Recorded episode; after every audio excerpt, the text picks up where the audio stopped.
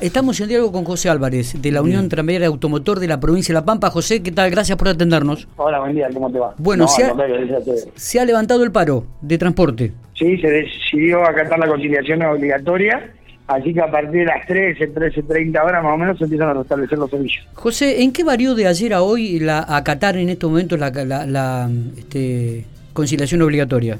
Primero que se sienta, que se siente el COFET de una vez por todas con, con las partes a negociar, que es la dueña de los pisos en, la- en el interior del país. Y la otra eh, es que movimos, todo el país se movió, diciendo que necesitamos el aumento sí o sí, o sea que nos escuchen. Es la única forma moviendo a la gente porque nos escuchen. Es la realidad. Está bien. José, digo, ¿y esto lleva al diálogo, en, calculo que en, en horas de la tarde, eh, estimás que le van a dar lo que ustedes pretenden?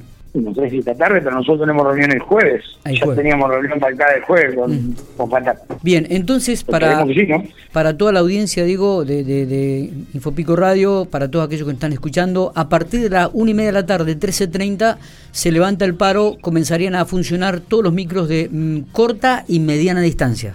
Todo lo del interior del país, a partir del, sí, 13, 13, 30, según más o menos, Bien, eh, más o menos en ese horario, 14 horas, se empiezan a restablecer los servicios perfecto. en Eh, todo el país. eh, seguramente el tipo viernes estaremos hablando a ver qué es lo que ha ocurrido en esta conciliación obligatoria y qué novedades tendremos, José.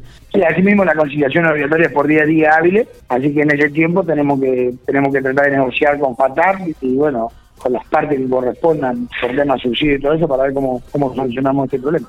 Que no se agrave después de salir de una conciliación obligatoria. Claro, eso es lo que pensaba, ¿no? Habrá que esperar entonces a ver qué, qué es lo que ocurre en este diálogo que van a tener ustedes. Y tratemos de solucionar el problema, que la gente tenga su, su paritaria como corresponde.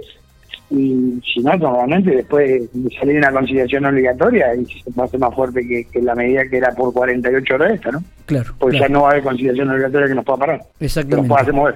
Eh, José, gracias por estos breves minutos. ¿eh? Abrazo grande. Abrazo, gracias.